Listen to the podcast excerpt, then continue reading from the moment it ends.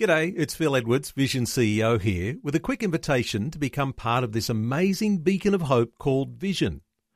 Together we can put our love into action to help people of all kinds build or rebuild their lives on the truth of God. Please consider the part you can play during our upcoming Visionathon appeal, remembering that it's your support that makes Vision possible, including this podcast. Audio on demand from Vision Christian Media. What God did, He establishes something with His people that their mind would be thinking about what they should be thinking about.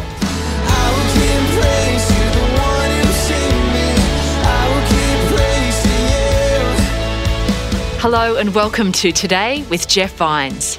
Did you make a New Year's resolution this year? Today, Pastor Jeff describes an annual event recorded in Leviticus, the Day of Atonement. It was observed at the start of the year so God's people would stop and remember where they'd come from. What is called Rosh Hashanah. It's the start of their new year. So the shofar would blow the trumpet, and that would begin 10 days of awe. God said to his people, I want you to sit in solitude and quietness. I want you to stop working. I just want you to sit and think about where should your head be?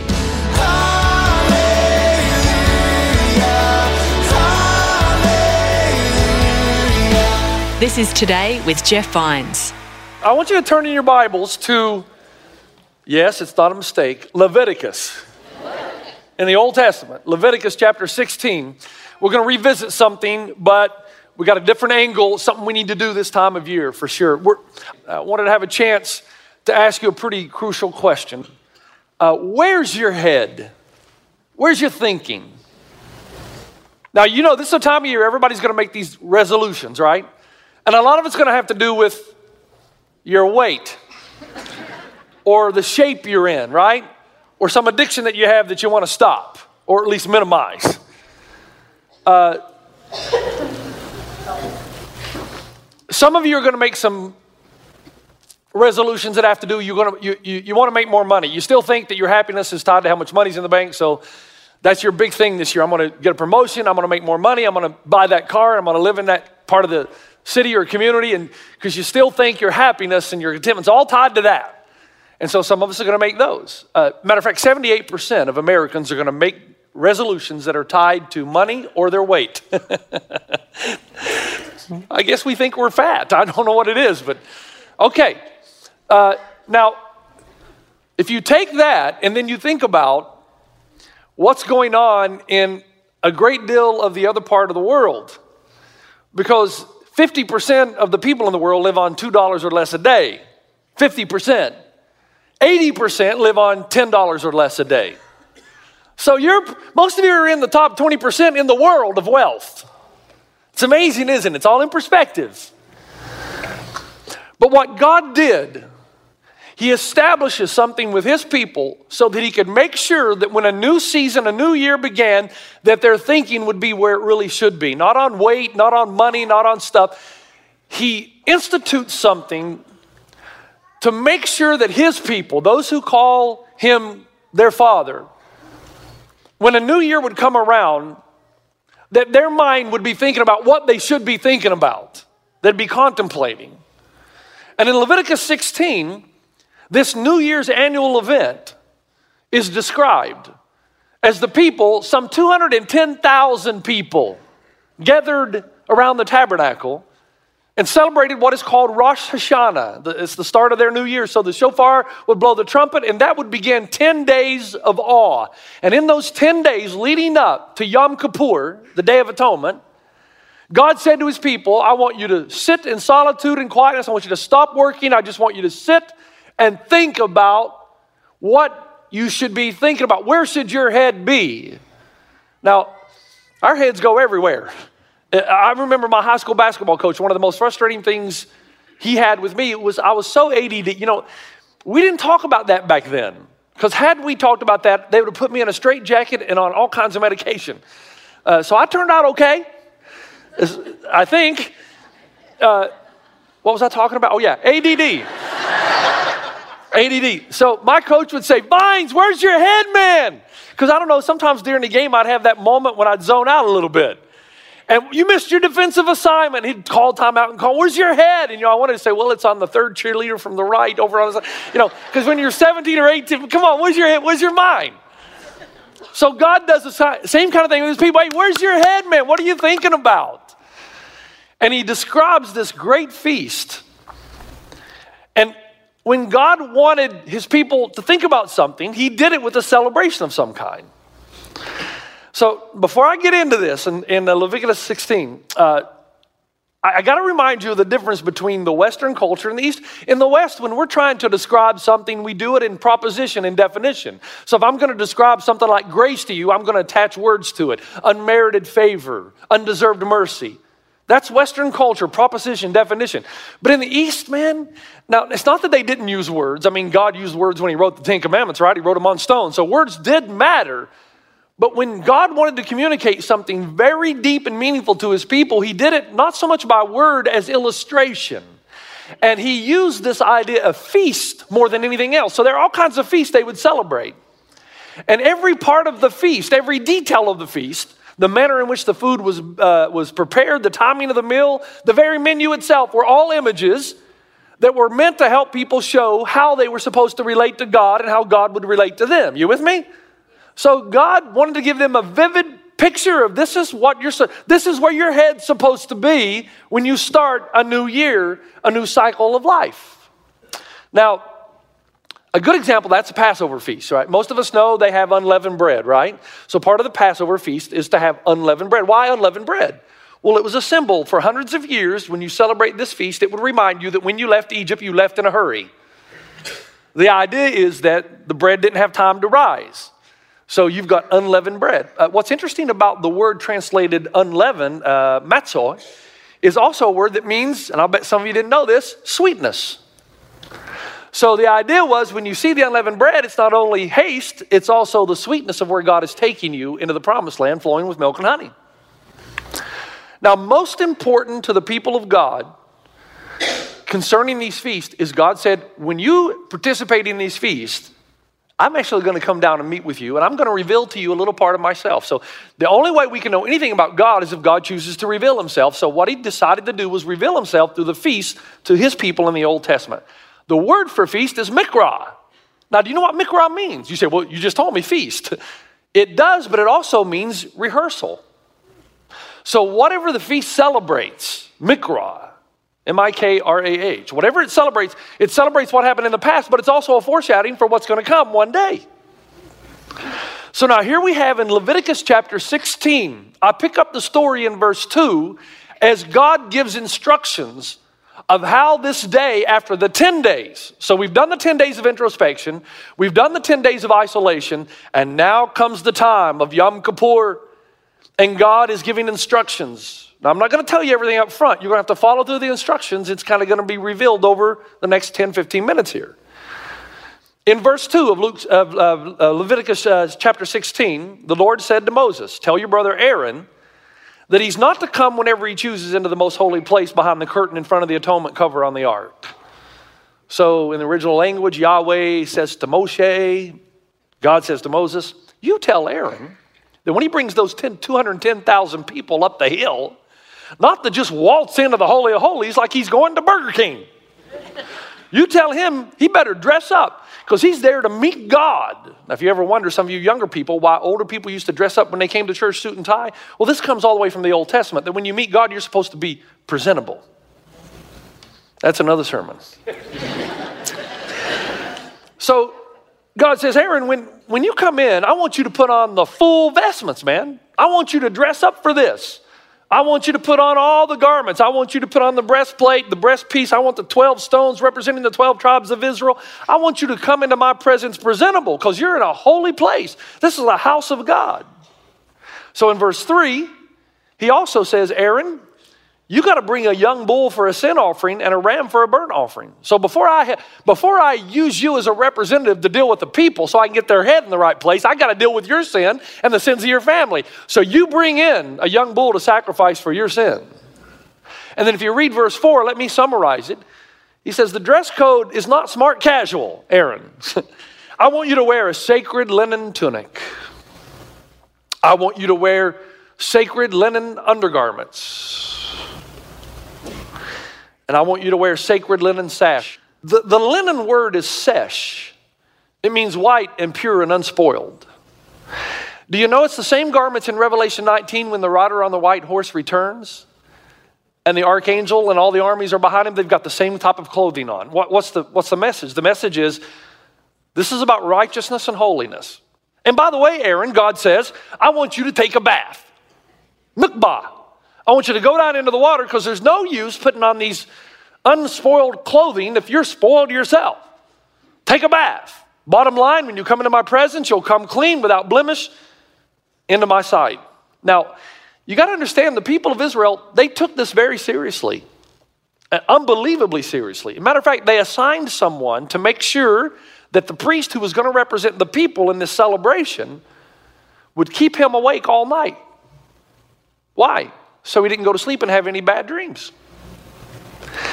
Also, they would have a bride waiting for him in case his wife died. Then he would marry so that there would be no stain of death on him as he represented the people. It was God's way of saying, I want the priest clean, I want the tabernacle clean, I want my people clean. And attached to all of this was this unbelievable euphoria. I mean, it was crazy. 210,000 people around the temple. This is Today with Jeff Vines. Pastor Jeff is asking, Where is your head? What are we focused on and where are our priorities? Let's continue now. It was crazy. 210,000 people around the temple with all this excitement and passion. Now, I grew up in uh, the eastern part of Tennessee. We used to have a good football team. For years, we were good. We're not very good anymore, thanks to Lane Kiffin, but that's another sermon. But uh, if you go to the Tennessee football stadium, I think for a long time it was the largest collegiate football stadium in America 105,000 people. And it's a sea of orange. And everybody in the stadium's best friends on game day. As a matter of fact, they're pretty, uh, uh, they're not so nice because they, they refuse to sell a lot of tickets to the opposing team because they want nothing but orange and white in the stadium.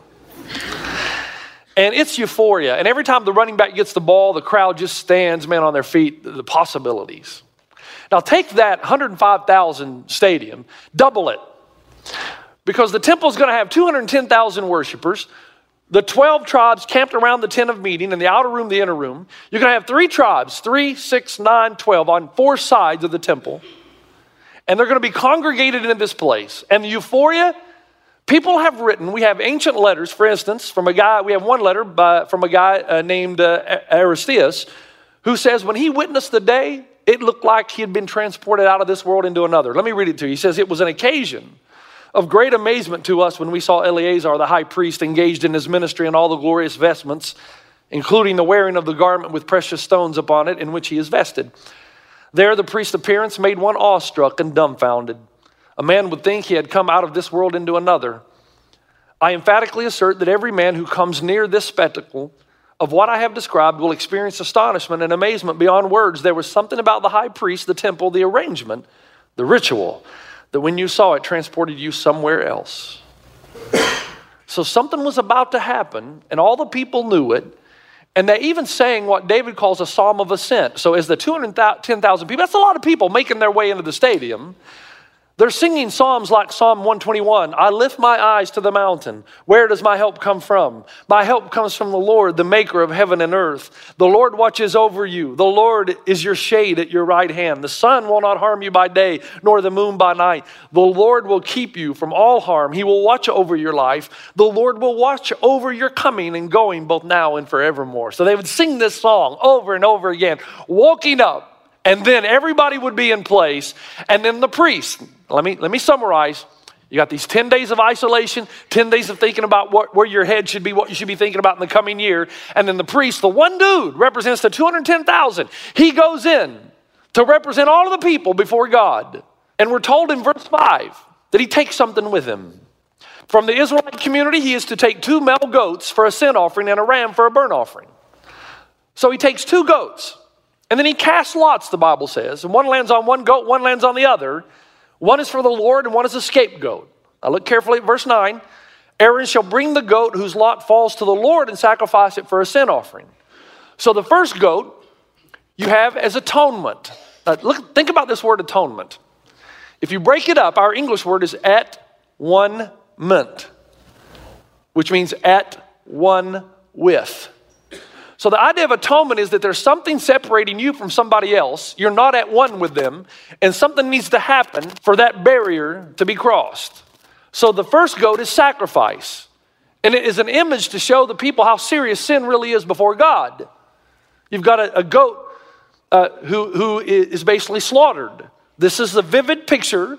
Uh, and before you judge the Old Testament and God, get out of your own cultural bias and realize that if God were doing it in today's culture, it might be done a different way. But this is how God did it then. It was a vivid picture and image of the seriousness of sin. And there's nothing more serious than death, even of an animal.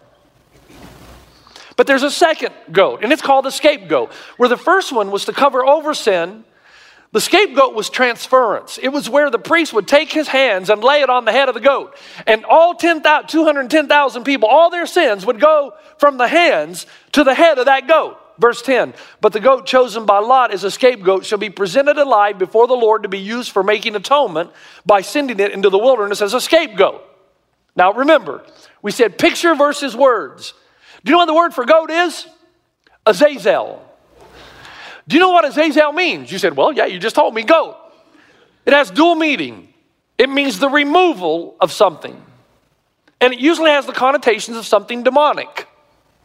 Now, I don't know if Adam, when he named goats, goats named them Azazel then, but I know that it evolved into this meaning. A goat was an Azazel, and Azazel means the removing of something. So the general idea is that the priest would lay his hands on the head of the goat, and then the goat would be, scapegoat would be escorted out into the wilderness and dropped off a cliff. And the idea was that all the sins of the people was going into isolation and never would return. Now, they would hire a Gentile to take the goat out. All the Jews are in the tabernacle. But they would hire an outside source, a Gentile, to take the goat out. And as he marched the goat out, they would have this red cord around the top of his head that would leave a red ring, and they'd tie the red cord to the altar of the temple. So he would lead him out. Now, as he's leading him out, there'd be this euphoria because they're saying, Look, all of our sins of 2017, look at this. This is fantastic. They're going. We didn't come with this idea, God did, and we like it. So this goat would be escorted by the Gentile. And you know what they'd be screaming? Take him away! Take him away! Take him away! Take him away! And as he goes out, there's just celebration and the relief that God's not going to punish their sin, that the scapegoat is going to go out. And you know, you're not going to see this goat come back and appear in your backyard two weeks later. You know, oops, there he is again. Oh man, there's my sin. How did he get in here? I thought I liked that gate. And so the point is, he's gone now, and all the sins are gone. And the people knew that meant their sins have been forgiven. And they're thinking to themselves, wow, we dodged a bullet there.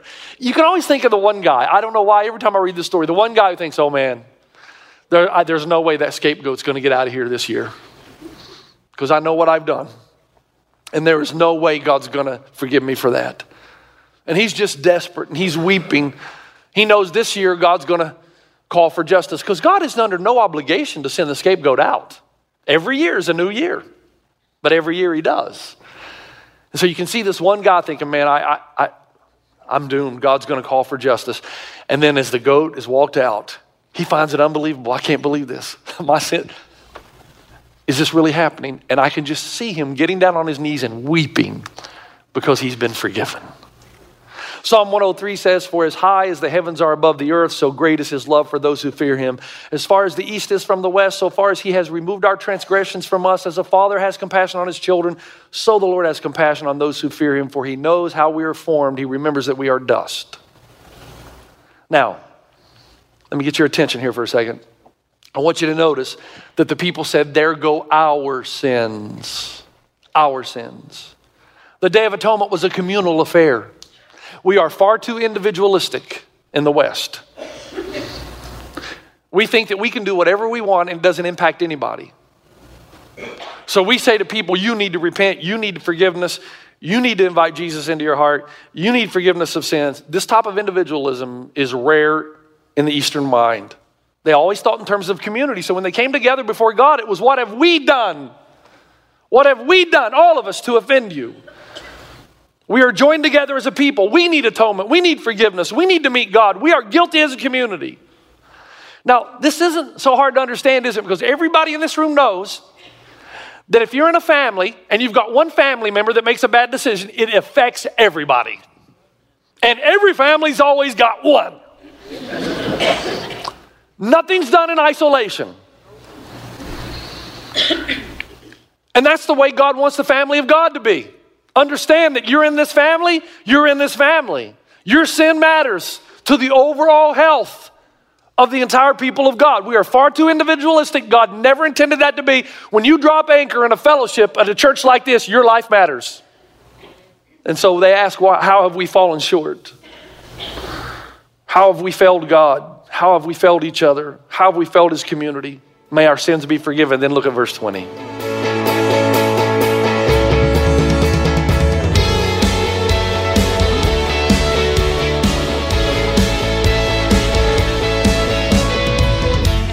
This is Today with Jeff Vines. That's all we have time for, but next time we will seek out what is most important in our relationship with Jesus in Where is Your Head? You have to come to Christ through a low door and you have to kneel before the cross so that Christ can become your Azazel. And he will transfer all your guilt onto his head. He will separate your sins as far as the east is from the west, and God will remember your sins no more.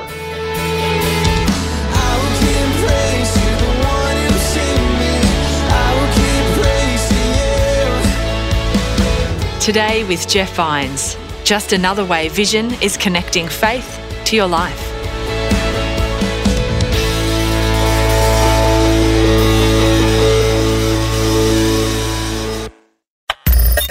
Thanks for taking time to listen to this audio on demand from Vision Christian Media.